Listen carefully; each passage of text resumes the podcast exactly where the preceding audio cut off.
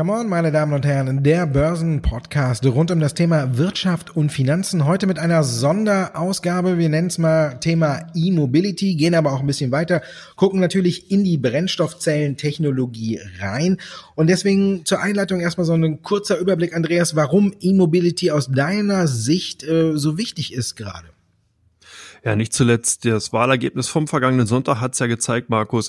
Man sieht, die Grünen sind auf dem Vormarsch. Das Thema Global Warming und im Endeffekt auch die äh, Nachhaltigkeit eben der zukünftigen Air Mobility äh, steckt ja da auch mit drin. Das heißt also, dass durch fossilen Brennstoffe ja irgendwann äh, auch zu Ende zur Neige gehen und dahingehend dann auch über neue Konzepte halt nachgedacht werden muss. Und wir haben ja des Öfteren hier auch schon Zuschauerfragen in zu dem Thema E-Mobility bekommen, zum Thema Tesla hier als ganz klaren Vertreter oder oder eben auch BYD, also Build Your Dreams, die das Unternehmen aus China, dann natürlich auch Wasserstoffantriebe, äh, Brennstoffzellentechnologie hatten wir auch schon mal ein Special zugebracht und jetzt halt E-Mobility. Ich denke, das ist konkludent.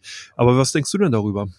Ja, ich weiß immer noch nicht so recht, was ich darüber denken soll. Wenn man jetzt diese ganzen Studien anguckt, ist natürlich zum einen die Frage, wenn man jetzt guckt, die Uni Lancaster hat eine neue oder einen neuen Wirkstoff entwickelt oder eine neue Brennstoffzelle, muss man ja eigentlich sagen, die kleiner ist, die günstiger ist und die vor allen Dingen auf eine riesen Reichweite kommen soll im Vergleich zur Automobilbatterie, die jetzt hier Tesla hat, wo man ja so um die 500 äh, Kilometer, wenn man die auf die auf den Tacho bringt mit einer Füllung, dann freut sich ja schon jeder. Das ist ja immer so ein bisschen das große Problem und diese neue Brennstoffzelle von der Uni Uni Lancaster, die soll dann äh, zwischen 1600 und 2000 Kilometern bieten. Kleiner sein, billiger sein, alles.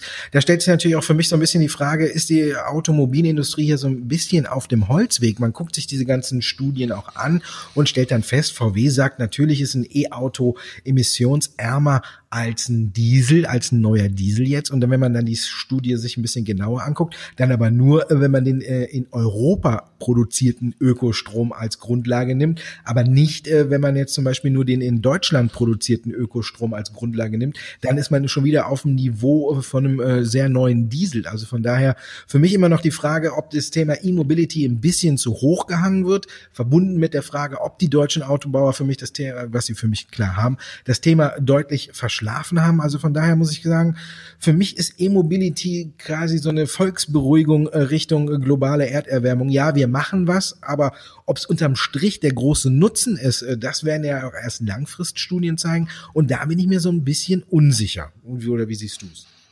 Ja, na, zumal man darf nicht vergessen, dass ja die Innovations- und Produktionszyklen bei den Autobahnen teilweise bis zu zehn Jahre ja auch anhalten bzw. dauern. Und das sieht man ja, Tesla hat sich ja schon seit etlichen Jahren mit der Thematik auseinandergesetzt. Das Unternehmen gibt's ja schon einige Jahre an der Börse. Man sieht ja auch immer wieder die Up und Downs, eben zum Beispiel bei der Produktion, bei dem Vertrieb von den Fahrzeugen, dass es hier teilweise Probleme gab. Und die großen Automobilbauer, da hat man sich auch immer wieder gewundert, warum die das Thema so für sich eigentlich gar nicht als Hauptthema gesehen haben, sondern jetzt erst. Und da sehe ich das ähnlich wie du. Ich glaube sogar, dass man hier vielleicht davon ausgehen könnte oder ketzerisch sagen könnte, dass die Technologie, die wir jetzt angeboten bekommen, dass die vielleicht sogar schon ein Stück weit veraltet ist. Wir haben hier viele Studien, du hast gesagt, gerade was halt Brennstoffzellentechnologie angeht, die ist ja schon wesentlich weit. Es gibt aber auch viele Studien, zum Beispiel aus Schweden von der IVL oder eben auch den deutschen äh, IFO-Institut, die ja hier wirklich sehr argwöhnisch und kritisch natürlich auch auf die E-Mobility-Branche schauen. Hier gab es natürlich viel Kritik auch dahingehend, ob das nicht ein Stück weit auch zu kritisch ist, beziehungsweise ob man hier äh, Fehler bei der Berechnung eben gerade bei der CO2-Emission vorgenommen hat. Das sei jetzt mal dahingestellt. Insgesamt sehe ich es aber ähnlich, dass hier E-Mobility zu stark in den Markt gedrückt wird. Ich glaube, hier ist man so einen Kompromiss gegenüber den großen Autobauern eingegangen. Man hat hier wirklich massiv versucht, sich auf irgendeine Technologie, wo eben dann eben die deutschen Autobauer Möglichkeiten haben, auch in den Markt noch reinzukommen, einfach in den Markt reinzudrücken. Der Konsument muss nach dem Motto friss oder stirb jetzt sozusagen mit dieser Antriebsart dann zukünftig klarkommen. Es gibt ja noch viele andere, da werden wir nachher dann auf den Schlussteil nochmal drauf eingehen, aber insgesamt sehe ich es wie du. Ich glaube, das ist ein bisschen zweischneidig, das Schwert, was man E-Mobility oder wie man E-Mobility betrachten kann. Ja, auch wenn man auf die Preise guckt, muss ich sagen, ist für mich so ein bisschen wie am, im, im, Supermarkt. Wenn man da an die Kasse geht, war ja früher diese Wahl, nehmen Sie den umweltfreundlichen Jutebeutel, der kostet ein Euro oder ein Euro fünfzig, oder nehmen Sie die Plastiktüte, überspitzt gesagt, für 0,5 Cent. Ähm, wie hat sich da äh, der Einkäufer entschieden? Er hat ja nicht gesagt, ja, kauf mir die Jute-Tüte, die habe ich beim nächsten Mal vergessen, dann kaufe ich mir noch eine und dann habe ich schon zwei Euro gezahlt, dafür kann ich mir schon, weiß nicht, wie viel Joghurts kaufen, sondern klar, nehme ich für 0,5 Cent irgendwie die Plastik Plastiktüte.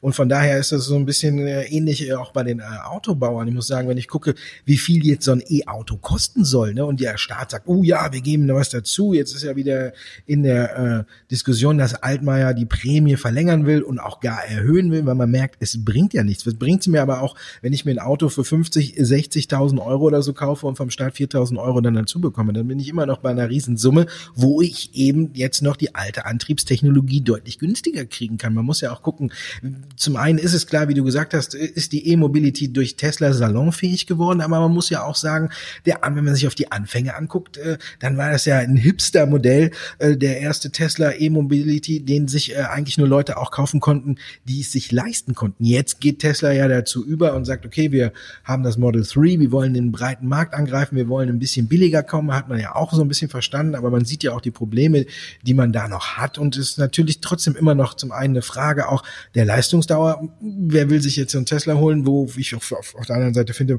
man muss ja gucken, äh, die, diese schweren SUVs und so, die werden ja nicht von Leuten äh, eigentlich gebraucht, die einfach nur Bock drauf haben, sondern die auch eigentlich den Platz brauchen. Eine vierköpfige Familie kann sich mit so einem Tesla nach Italien auch nicht gerade so vergnügen. Und wenn man dann überlegt, man muss noch dreimal halten und äh, jedes Mal dazwischen irgendwie tanken oder man muss so noch eine Übernachtung irgendwo einplanen, um mit einer vollen Batterie dann am nächsten Tag ans Ziel zu kommen, da muss ich sagen, das ist alles für mich noch so ein bisschen in, äh, nicht ausgereift und auch nicht so weit, dass man sagen kann, ja, es lohnt sich unterm Strich völlig komplett auf jetzt ein E-Auto zu setzen. Wer nur kurze Einkäufe in die Stadt macht oder so, ja gut, der kann sich so ein Auto leisten, aber eben der muss sich auch leisten können, weil die sind ja auch dann relativ teuer.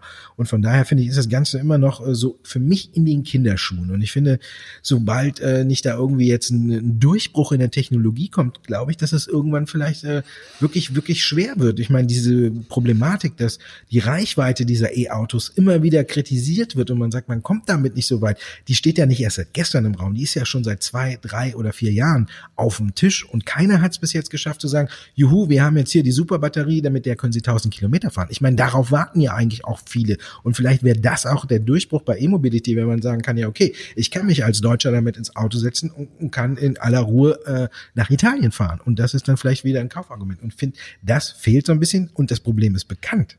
Aber trotzdem kommt es nicht so richtig voran. Deswegen für mich, ich sehe das immer noch sehr skeptisch. Da bin ich auch vollkommen deiner Meinung, zumal so ein bisschen auch das Konzept, das Konzept um diese E-Mobility aus meiner Sicht heraus fehlt. Wir haben ein Tanknetz in Deutschland, was im Endeffekt nach wie vor ganz klar auf den Autokraftmotor, also Autokraftmotor im Endeffekt äh, oder Automotor äh, eben abgestellt ist, wo man eben hier ganz klar eben an die Zapfsäulen ranfährt, innerhalb von drei Minuten den Wagen vollgetankt hat und dann wieder weg ist. Das ist mit E-Mobility, mit dem Stromfahrzeigen noch nicht zu schaffen. Hier muss man wirklich mehrere Stunden, zumindest aber fast eine Stunde eben an diesen Zapfsäulen bleiben um eben dann den Wagen volltanken zu können. Und wir haben natürlich noch ein anderes Problem, der sogenannte Verkehrsinfarkt ist damit auch nicht aus der Welt.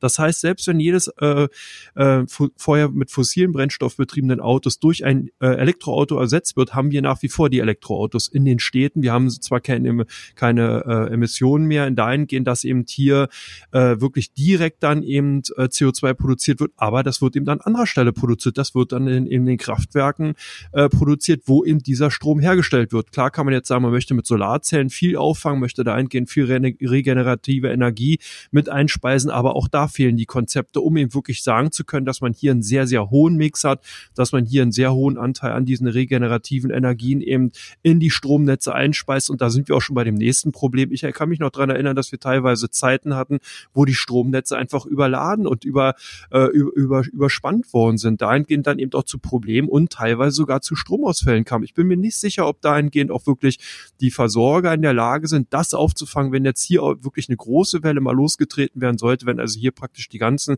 Konsumenten in den Markt drängen, wenn hier mehr Elektroautos dann dahingehend auch äh, in Betrieb genommen werden, ob dann das ganze Netz insgesamt darum äh, schon in der Lage ist, das aufzufangen. Sicherlich ist es perspektivisch sinnvoll, sich darüber Gedanken zu machen. Ich glaube aber, dass hier einfach die Politik noch nicht die genügenden Hausaufgaben erledigt hat, um eben an solche Kernprobleme eben drangehen zu können.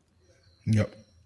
wie du sagst, ich finde auch, das Ganze wird sowohl von den Autobauern als auch von der Politik äh, ziemlich halbherzig angegangen. Wenn man jetzt die Wachstumsraten sieht und alles, dann kann man es vielleicht auf der einen Seite auch so ein bisschen verstehen, aber wenn man da wirklich Bewegung reinbringen wollte oder möchte, dann muss, muss zum einen das angebotene Fahrzeug meiner Meinung nach deutlich billiger sein, das muss attraktiver sein, sich ein E-Auto zu kaufen als ein Auto mit Verbrennungsmotor. Und natürlich, wie du schon sagtest, muss auch das Netzwerk gegeben sein, dass man hier schneller laden kann, dass man äh, mehr Ladestationen hat. Ich meine, das bringt einem, ja gut, da ist ein E-Parkplatz. Gut, da kann man dann tanken, äh, parken und auftanken und umsonst. Aber das sind für mich alles keine so großen Anreize, dass man wirklich äh, in der breiten Bevölkerungsschicht sagt, wow, ich kauf mir jetzt ein E-Auto. Also das ist für mich immer noch da. Und wenn man jetzt äh, äh, ein Problem, und wenn man jetzt guckt, ist zum Beispiel bei Brennstoffzellen oder so, äh, dass so ein System mühelos bei Tankstellen installiert werden könnte und dass es auch viel schneller geht mit dem Aufladen, dann frage ich mich immer noch, warum ist da vorher keiner drauf gekommen? Nur hat Tesla hier den Weg vorgegeben und alle haben dann gesagt, okay, das E-Mobility ist die Zukunft, weil ich muss sagen, wenn ich diese ganzen Studien jetzt mittlerweile lese, dann bin ich mir nicht sicher, ob wirklich äh, E-Mobility, äh, so wie es Tesla vorgemacht hat und wie die anderen jetzt versuchen nachzuziehen, äh, wirklich auch der Weg für die Zukunft ist. Ich sehe da wirklich andere Antriebstechnologien teilweise ein Stück vorne, wenn man eben diesen ganzen Sachen glauben kann. Und zumal man davon nicht vergessen, schauen wir mal weg von dem wirklichen reinen Verkehrsproblem, beziehungsweise dann im Endeffekt auch von den Verkehrssystemen, die sich da umstellen. Ein E-Mobil benötigt ungefähr 30 Prozentiger, 30 Prozent weniger Arbeitskraftaufwand als zum Beispiel ein herkömmlicher Automotor. Und das ist natürlich auch nicht zu vernachlässigen. Hier wurde ja bereits schon so stimmen, ein Stück weit auch warnende Worte in den Markt gegeben, dass natürlich dann hier viele Arbeitskräfte freigesetzt werden. Jetzt kann man auch wieder sagen, das ist so ähnlich wie damals mit dem Internet. Dann werden eben andere Jobs gebraucht. Das ist richtig aber man muss ja immer wieder diese Wellen auch auffangen. Und das ist so ein Stück weit natürlich auch das Problem, womit ja dann die Politik auch wieder zu tun hat, wo sie natürlich damit umgehen muss, dass eben solche äh, Shift, solche Paradigmenwechsel im Endeffekt dann auch immer wieder auch Zweit- und Drittrundeneffekte haben, die man im ersten Augenblick gar nicht erkennt. Man, man stößt sozusagen hier eine Technologie an und ist dann sozusagen mit den Folgen davon oder die daraus dann eben kommen können, teilweise erschlagen und hat wirklich ein Problem, dann eben so eine Bewegung auch wieder rückgängig zu machen. Ich sehe es komplett wie du. Warum warum wurden denn eben andere äh, Technologien, zum Beispiel Brennstoffzelle oder man kann auch ein Stück weit in Richtung ähm, Erdgas gehen, warum wurden diese Technologien nicht weiter vorangestoßen, beziehungsweise hat nicht hier erstmal so eine Art Probetests äh, äh fahren können und hat er hier auch dann äh, Technologie nehmen können, die ja auch schon seit Jahren angeboten werden. Also das ist so ein bisschen, da bin ich auch sehr eher vorsichtig und skeptisch weiterhin, aber auf jeden Fall insgesamt, da sind wir, denke ich mal, beide einer Meinung, es ist gut, dass man weggeht von diesen fossilen Brennstoffen, dass man es eben damit aus auseinandersetzt, ähm, andere Technologien anzuwenden. Aber das sollte man natürlich dann vielleicht auch eher geordneter machen, beziehungsweise sich hier nachhaltiger Gedanken drüber machen. Genau, du hast schon angesprochen, wir sind im Schlussteil. Was ist wirklich jetzt der Vergleich mit anderen Antriebsmotoren, Wasserstoff, LPG, CNG? Wieso also E-Autos. Für mich kein klarer Vorteil. Du hast schon gesagt, Wasserstoff, glaube ich, können wir äh, noch hier als äh, wirkliche echte Alternative. Erdgas, glaube ich, gibt es schon seit langem, hat sich aber irgendwie nie durchgesetzt, obwohl ja eigentlich äh, auch keine so schlechte Idee, aber es gibt viel zu wenig Fahrzeuge, haben das gleiche Problem wie eigentlich wie mit der Elektromobilität, ist irgendwie nie vorangetrieben worden, ist auch so ein, so ein, so ein, so ein nee, will nicht Abfallprodukt sagen, aber so ein Nebenprodukt, so ja, muss man mal haben, muss man mal gehabt haben, kann man sagen, haben wir probiert, funktioniert nicht, also kauft euch wieder einen Diesel Deswegen, äh, das äh, läuft einfach besser, obwohl es unterm Strich ja auch viel billiger gewesen wäre, mit Erdgas zu fahren. Aber hat ja auch kaum mhm. einer genutzt. Und das, obwohl es Erdgas ja auch an vielen Tankstellen gab. Also man muss ja sagen, da war ja auch schon wieder eine andere Voraussetzung. Das war ja ähnlich wie tanken, hat aber trotzdem irgendwie nichts genutzt, hat sich schnell rumgesprochen, vielleicht die Motoren sind nicht so gut, irgendwie hat es einen Schaden oder irgendwas. Hat sich nicht durchgesetzt, kann man glaube ich abhaken. Jetzt ist tatsächlich die Frage, wie früher äh, bei den Videokassetten, ich bin ja schon ein bisschen älter, ne, Betamax oder VHS. Und da kommt es dann vielleicht tatsächlich jetzt äh, nochmal äh, zum großen Umbruch und dass man sagt, er wird Wasserstoff nicht vielleicht doch die Antriebstechnologie. Ich denke bei dem Pkw eben nicht, weil sich die großen Autobauer aller Tesla erstmal auf E-Mobility festgelegt haben. Aber ich denke, dass zum Beispiel bei den großen Nutzfahrzeugen hier der Anfang gemacht wird, dass hier diese Nutzfahrzeuge wirklich mit dieser Wasserstoffbrennzelle laufen und wenn sich das da etabliert, dann glaube ich, könnte es nochmal zum Wechsel kommen. Aber jetzt im Augenblick muss man ja klar sagen, VW, Daimler äh, oder BMW, die haben sich festgelegt festgelegt auf E-Mobility. Die können ja nicht von heute auf morgen sagen, äh, wir, wie VW zum Beispiel, wir stecken jetzt 10 Milliarden oder noch mehr in die Forschung äh, für E-Mobility und dann sagen die nach äh, zwei Jahren, ja, haben wir gemacht, aber mm, mm, jetzt Wasserstoff. Das ist ja irgendwo auch ein kleiner Gesichtsverlust und die müssen ja ihre Linie festlegen, die müssen ja auch langfristig planen. Von daher denke ich, dass es im Pkw-Bereich äh, schwierig wird, aber ich denke, dass die Wasserstoffzelle hier in äh, China nochmal einen großen äh, Vorteil hat, dass sie vielleicht da auch den Durchbruch schafft. Und wenn man dann überlegt, dass China ja aktuell der größte Markt für E-Mobility ist oder für grüne Antriebstechnologien, wenn man sie so alle untereinander zusammenfassen will. Und wenn die Wasserstoffzelle oder die Brennstoffzelle hier einen Durchbruch schafft und hier Erfolge feiert, dann könnte das vielleicht dann auch wieder nach Europa zurückschwappen, dass vielleicht einige umdenken. Aber bislang sehe ich, ja, muss man mit äh, E-Mobility leben, so gut oder schlecht, wie man sie auch eben einschätzen mag. Oder wie siehst du es? Ja, nee, ich denke auch, das, der Vergleich mit den Videokassetten ist gut. Hier würde ich sogar die Brennstoffzellentechnologie eher in Reich der CDs dann schon eben verfrachten. Es ist weitergedacht, das einfacher umzusetzen. Und natürlich ist es dann eben im Businessbereich, also bei den Geschäftskunden einfacher, hier zu sagen, ich löse mich sozusagen von den Prozessen, von den Systemen, von den Strukturen, die eben draußen dann eben zur Verfügung stehen für den Normal, für den Privatkunden und, und größte zum Beispiel mein LKW oder eben auch, wir hatten ja letztens drüber gesprochen, die Lokomotiven etc. eben auf Brennstofftechnologie um. Dort hat man eben die Möglichkeit dann eben auf den eigenen ähm, Höfen, wie auch immer, äh, oder eben dann auch an den äh, normalen Lager, Lagern oder eben auch Betriebsstätten hier eben die LKWs oder dann Fahrzeuge betanken zu können der, bei den Konsumenten, bei den normalen Privatkunden dürfte hierhingehend wirklich schon das Spiel oder gelaufen sein. Die großen Automobilbauer haben sich festgelegt, man hat sich auf die Elektrotechnik als Antriebskraft eben jetzt dahingehend geeinigt. Hier wird man eben den nächsten Schwenk wirklich erst frühestens in zehn Jahren erwarten können.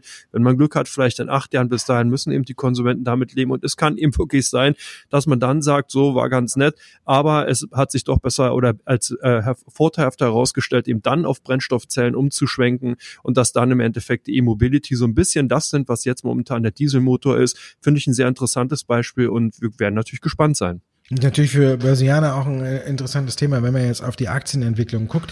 Natürlich stellt sich natürlich, wenn man darüber spricht, auch die Frage, was lege ich mir ins Depot, eine BMW, eine Daimler oder eine VW oder andere etablierte Autobauer. Wenn man guckt, die Aktie von Tesla ist ja in den letzten Tagen deutlich unter Druck gekommen. Da hat ja selbst nochmal das Übernahmegerücht von Apple nicht geholfen, dass man gesagt hat, hm, Apple war ja mal interessiert, hat ein ernsthaftes Angebot bei 240 Dollar gemacht. Das hat die Aktie ja nochmal kurz nach oben getrieben, aber jetzt geht's ja wieder bergab. Wenn man dagegen dagegen auf die anderen Aktien guckte, wie zum Beispiel eine Nell oder äh, eine PowerCell, dann sieht man, äh, da ist Bewegung drin, da liegt so ein bisschen äh, die, die ja, ich will jetzt nicht Zukunft sagen, aber da sind, ist halt die Performance und die Aktien sind explodiert in einem Jahr.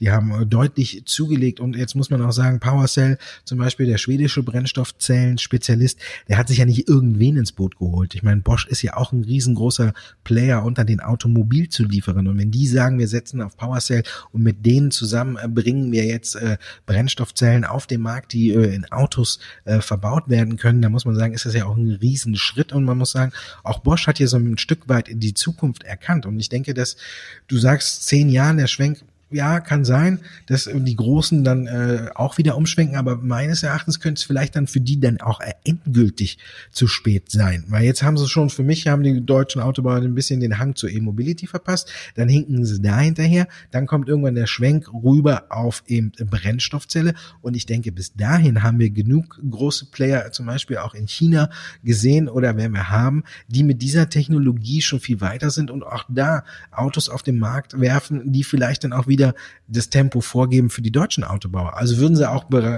man weiß ja nicht, man sagt ja von äh, Daimler, dass sie hinter verschlossenen Türen auch an dieser Brennstoffzellentechnologie forschen, wurde ja auch mal schon mal nachgesagt, dass sie Interesse an der Technologie von Elring Klinger hätten, war, vor ein, zwei Jahren mal so der Fall, ist aber irgendwie nichts draus geworden. Elring Klinger ja ein deutscher Player, der auch hier im Bereich der Brennstoffzellen unterwegs ist, aber da ist vielleicht auch ein bisschen Vorsicht geboten, wenn man ein bisschen auf die Aktie guckt, dann ist da zwar eine kleine Fantasie, aber der Kauf scheint dann doch eher so, wenn man sich die ins Depot holt, der Fall, äh, der Griff ins fallende Messer besser zu sein. Aber ich denke, vielleicht, dass, dass äh, der Ausschlag geben könnte, dass die großen etablierten Autobauer irgendwann von Firmen abgelöst werden, die jetzt noch keiner auf der Rechnung hat. Man muss ja auch mal gucken, wenn man jetzt nach China guckt, Brighton mit äh, Ingenieuren von BMW, für mich ein tolles Auto in der Elektromobilität entwickelt. Da werden die anderen auch dran zu knabbern haben, auch mit einem ganz neuen Konzept. Das ist, äh, man sagt, äh, nicht nur einer soll dieses Auto nutzen, sondern es ist ein Auto, was viele mehr nutzen können mit eben einer E-Batterie. Also das sind völlig neue Wege, die da auch aus China kommen. Und ich glaube, wenn die Brennstoffzelle sich da unten durchsetzt, dann werden die deutschen Autobauer da weiter dran zu knabbern haben. Das sehe ich ähnlich wie du. Ich denke auch, dass der Blick auf jeden Fall nach China gehen sollte, wenn man sich eben für Aktienengagements eben interessiert in diesem Bereich und natürlich ganz klar Risikostreuung. Nicht alles auf ein Unternehmen setzen, ne, sondern vielleicht einen kleinen Basket, ein, ein kleines Portfolio zusammenstellen aus fünf bis zehn Unternehmen, die eben in dieser Technologie eben unterwegs sind, sowohl E-Mobility als auch Brennstoffzellen, weil was spricht denn dagegen, dass in zehn Jahren vielleicht eine Kombination aus diesen beiden Antriebskräften entstehen, weil eben dadurch ein besserer Wirkungsgrad erreicht werden kann. Man weiß es nicht momentan ist ja ein Stück weit ein Hemmschuh für die Wasserstofftechnologie, weil eben Wasserstoff so ein hochreaktives Gas ist. Hier sind eben auch immer wieder die Gefahren gegeben, dass hier Unfälle passieren können und eben natürlich auch Explosionen. Äh, man kennt es ja vielleicht noch aus der Schule, das Knallgas-Experiment, das ist ja im Endeffekt nichts anderes, was da auch entstehen könnte. Von daher hat die Industrie hier immer so ein bisschen, äh, äh war da eher skeptisch und hat da so ein bisschen auch gehemmt. Aber insgesamt sehe ich es wie du, es gibt interessante Unternehmen in den Bereichen. Man sollte auf jeden Fall, wenn man eben Interesse hat, sich hier hier zu engagieren, eben wie gesagt, breit steuern. Wir haben viele Unternehmen besprochen, werden in Zukunft an dem Thema auf jeden Fall dranbleiben und auch immer wieder interessante Unternehmen vorstellen. Und vielleicht dann auch noch suchen, wenn man jetzt guckt, es gibt ja auch ein paar Unternehmen, die Wasserstoff auf sich aufmerksam machen und trotzdem profitabel sind. Zum Beispiel Alstom, wenn man darauf guckt, der französische Zugbauer hat jetzt serienmäßig den ersten Wasserstoffzug auf den Weg gebracht. Es wurden 27 Züge im Gegenwert von 500 Millionen Euro aus der Rhein-Main-Region bestellt, Regionalzüge, die jetzt da grüner durch die Gegend schippern als jetzt eben die E-Loks oder Diesel-Loks und von daher auch eine Sache, wo man sagen kann, okay, hier ist ein solides Unternehmen mit der Wasserstofffantasie da drin. Wenn man natürlich jetzt die großen Player, äh, jetzt sind ja eben keine großen Player, wenn man genau drauf guckt, aber wenn man jetzt auf Nell guckt oder eben auf PowerCell oder Ceres Power, dann sind das ja auch alles Unternehmen, die von der Fantasie leben. Wenn man äh, auf die Geschäftszahlen guckt, muss man sagen, okay, da muss man noch ein bisschen abwarten, wann die im äh, grünen Bereich, wann die äh, schwarze Zahlen schreiben. Also von daher sind äh, ist es ein beliebtes Spielfeld, aber man muss sagen, wir sind auch bei Wasserstoffaktien noch in einem sehr hoch riskanten Bereich, wo es auch jederzeit äh, eben äh, deutliche Rücksetzer gehen kann. Von daher, wie du schon sagtest, breit streuen und äh, nicht alles auf eine Karte setzen. Das ist dann wohl der große Tipp. Und wie man mit der E-Mobility umgeht, ob man auf die großen Autobauer setzt oder nicht, muss man mal gucken. Wer jetzt in den letzten Jahren auf Daimler gesetzt hat und Langfristanleger war, muss man ja auch sagen, der hat unterm Strich damit nicht so viel verdient. Also von daher könnte es so weitergehen. Und bei Tesla sieht es ja auch zurzeit ein bisschen schlimmer aus. Und von daher kann man sagen, interessante Alternativen, aber eben mit hohem Risiko und mit Bedacht vorgehen. Ich sehe es genauso wie du, da hast du vollkommen recht. Ein besseres Schlusswort hätte man eigentlich gar nicht finden können. Dann habe ich aber trotzdem noch was, was ich ankündigen muss. Äh, das Schlusswort ist nämlich, dass es am Donnerstag keinen Podcast geben wird. Der ist Vatertag, da sind viele mit dem Bollerwagen unterwegs und von daher äh, vielleicht auch eine Antriebstechnologie, ne? Bollerwagen.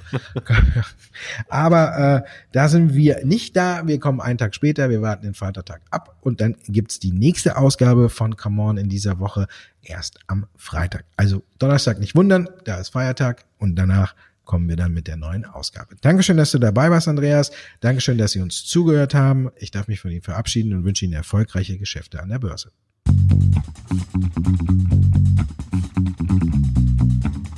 Musik